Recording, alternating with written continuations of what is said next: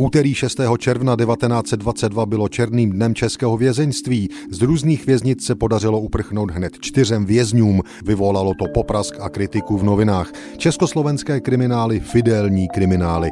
S takovým titulkem o aféře píší lidové noviny o den později. Včera ráno před 8 hodinou procházeli se jako obvykle trestanci na dvoře krajského soudu v Olomouci.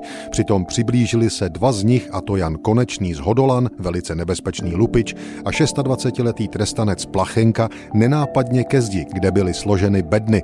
Přitom jali se bedny urovnávati a za nepozornosti dozorcovi, který prý byl obrácen k ním zády a četl noviny, náhle přistavili si dvě bedny na sebe ke zdi, vyšvihli se na ně a než jim mohl v tom někdo zabrániti, přeskočili dost vysokou zeď a dali se na útěk. Pátrání bylo dosud bezvýsledné.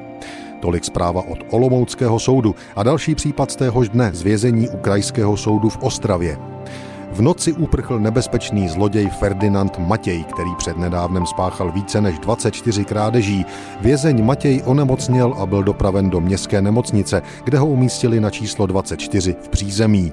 Ferdinand Matěj otevřel si v noci okno a vyskočil do zahrady, odkud pak přes plot zmizel. Při útěku byl napaden psem, který hlídal v zahradě a pokousán. Ferdinandu Matějovi podařilo se vyrvati z jeho zubů a utéci.